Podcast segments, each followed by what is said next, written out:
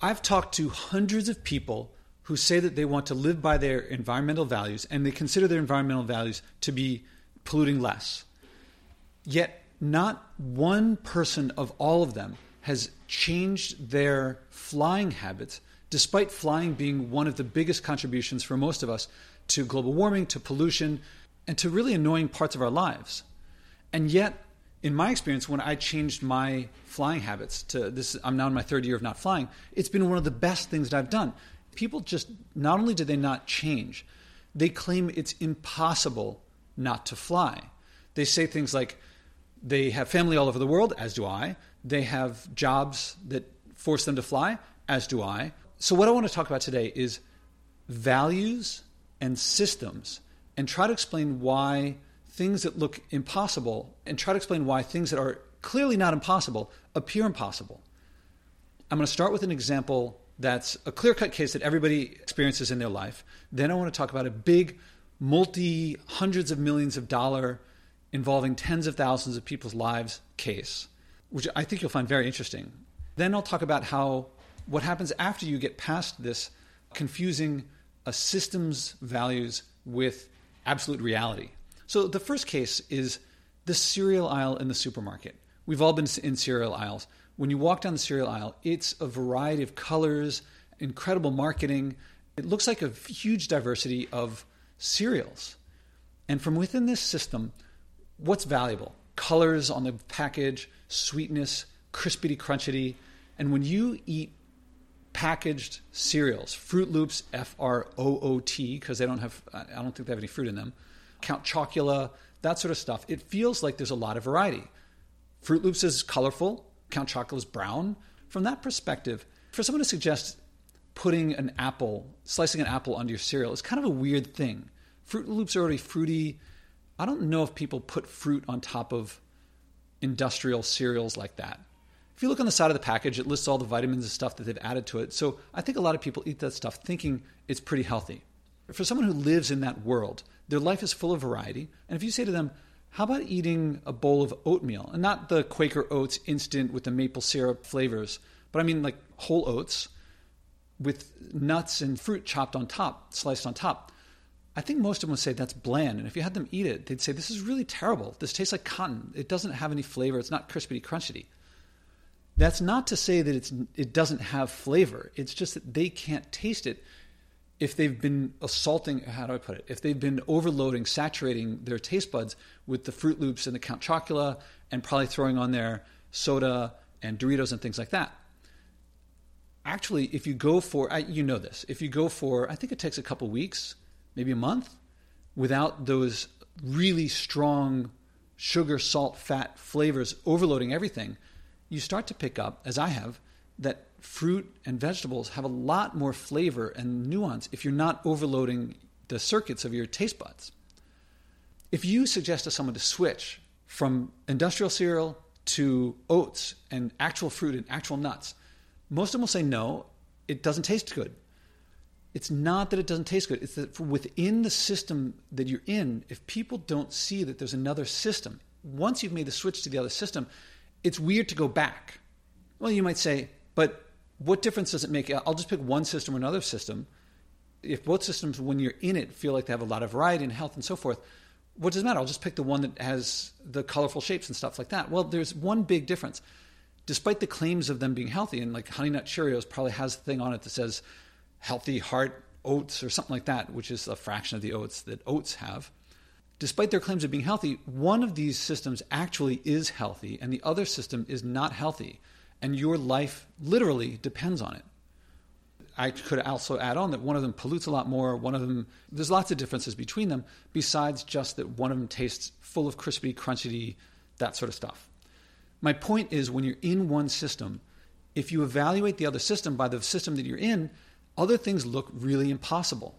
If you make the switch, I think most people who make the switch from industrial to oats actual fruit, actual nuts. I don't think most people want to change back. When you're in one system, you want to stay in it. But one of them is actually healthy. It actually saves money, saves time, and so forth.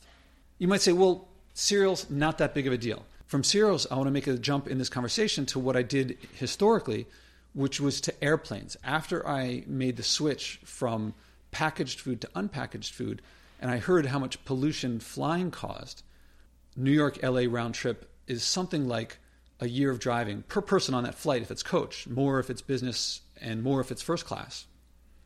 And when I first had the idea of not flying for a year, I also thought I got family all over the world.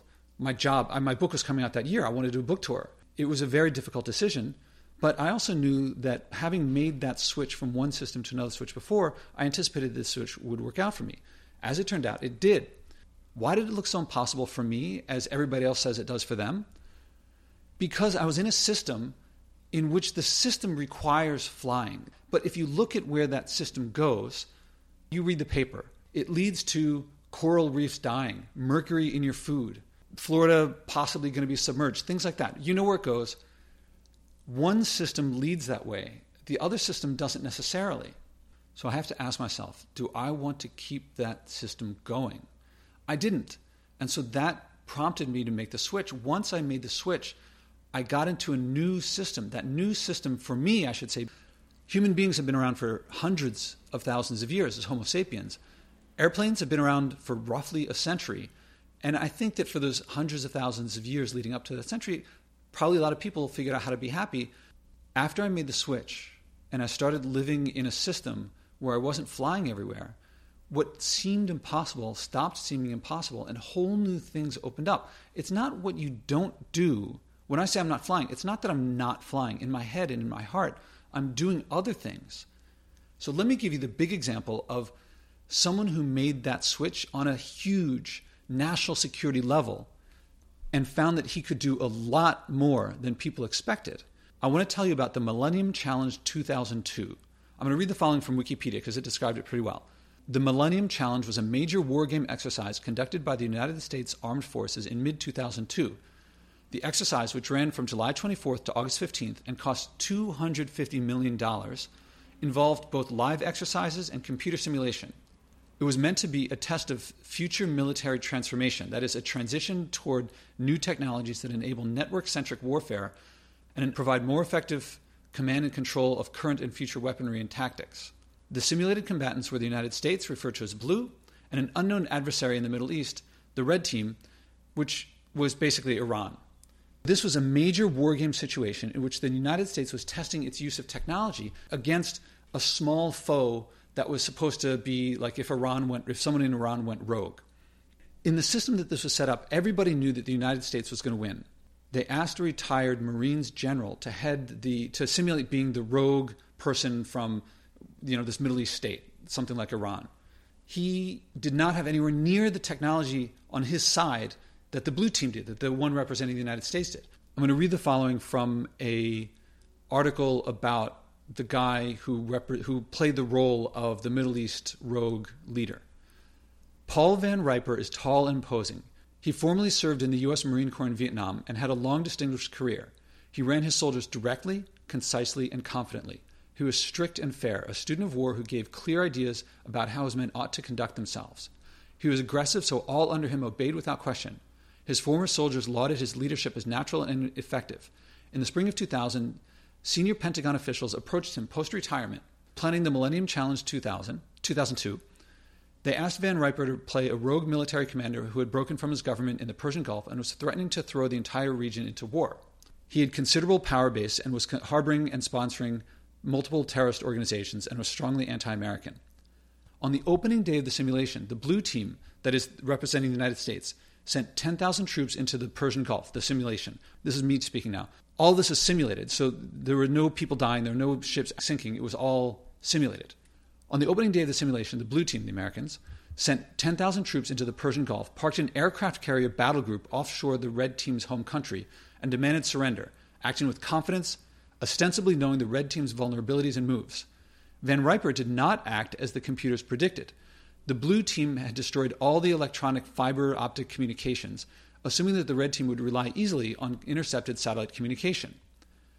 Van Riper instead used messages hidden in prayers and motorcycles. He, he used World War II era methodology to circumvent the modern technology that would give up his moves. Okay, so this is me again. What happened was they sent in the giant aircraft carrier and they just came in and said, surrender. And they figured we can tap into all his communications. We know exactly what he's going to be doing. There's not much that he can do. So what happened? Let's go back to the article, quoting again. On the second day of the game, Van Riper put a fleet of small boats in the Gulf to track the ships of the invading Blue Navy. Then, without warning, he bombarded the Navy in an hour long assault with cruise missiles. In the end, 16 American ships were at the bottom of the Gulf. Had this been a real war, 20,000 American servicemen and women would have died without having fired a single shot.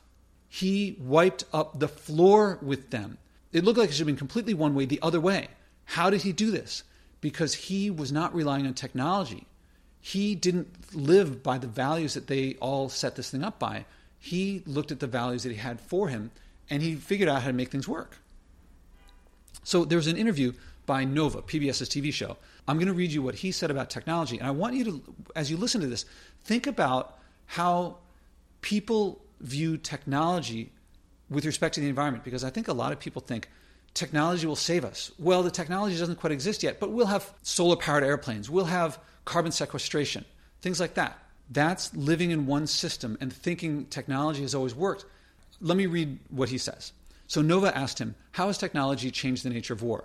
Paul Van Riper responds, When I look at any of the modern technology, whether it's precision guided munitions, some of the automated command and control, the use of space, the overhead surveillance systems, and so on, I appreciate that technology, but I try to take the long view. Look back over the course of history. There are many moments that could have been called breakpoints because of technology. People at the time thought the world would be fundamentally different because of that technology.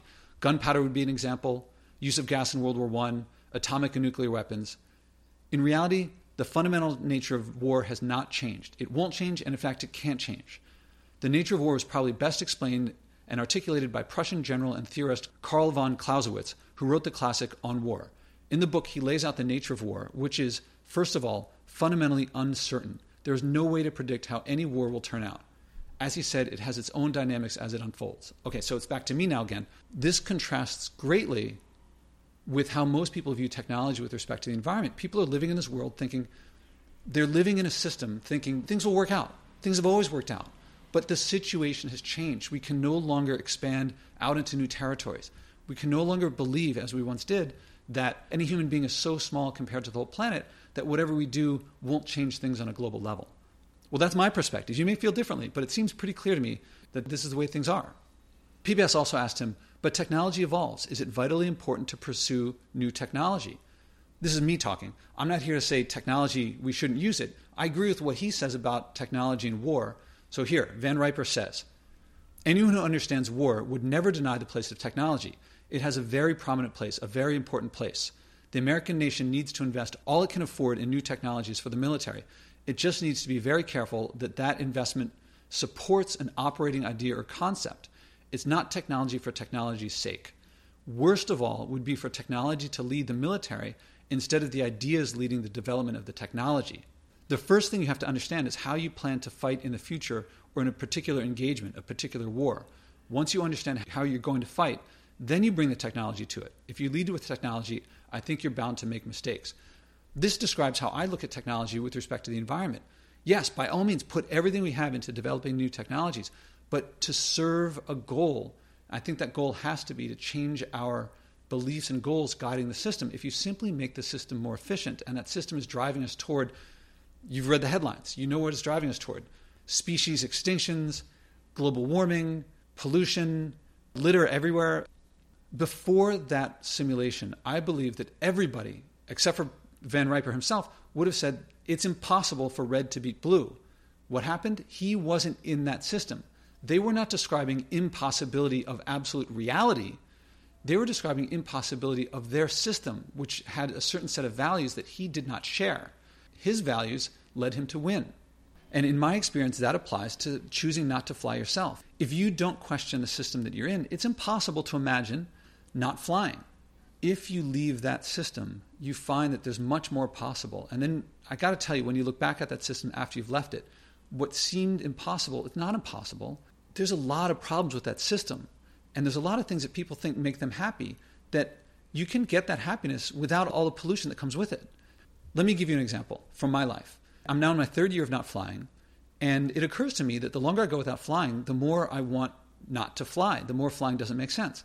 Will I fly again in my life? I'm not sure. I think it's a pretty high chance that I will, but a lot less than I used to. But I'd like to see the Eiffel Tower again. I'd love to eat Thai food in Thailand. That's my favorite cuisine. And not flying makes it kind of difficult. So I started thinking, what could I do? Naturally, you get to boats. I don't want to take a cruise ship. I don't want to take, you know, passenger, they take passengers on freight boats, but those things look a lot like Count Chocula, if you know what I mean. That leaves sailboats. Sailboats, you got to make them. That produces something. But wind is renewable. Even I thought it was kind of weird to start talking about sailing across the Atlantic or not possible. But in the way that I normally do, I just put the word out. I started talking to people. And if you listen to some of my podcasts, especially the John Lee Dumas podcast, you'll hear that I talk about it. And the more that I talk about it, the more I find there's a lot of people that sail. A lot of people who sail mostly up and down the eastern seaboard, you know, close to New York, uh, I'm not talking about. But they go across the Atlantic.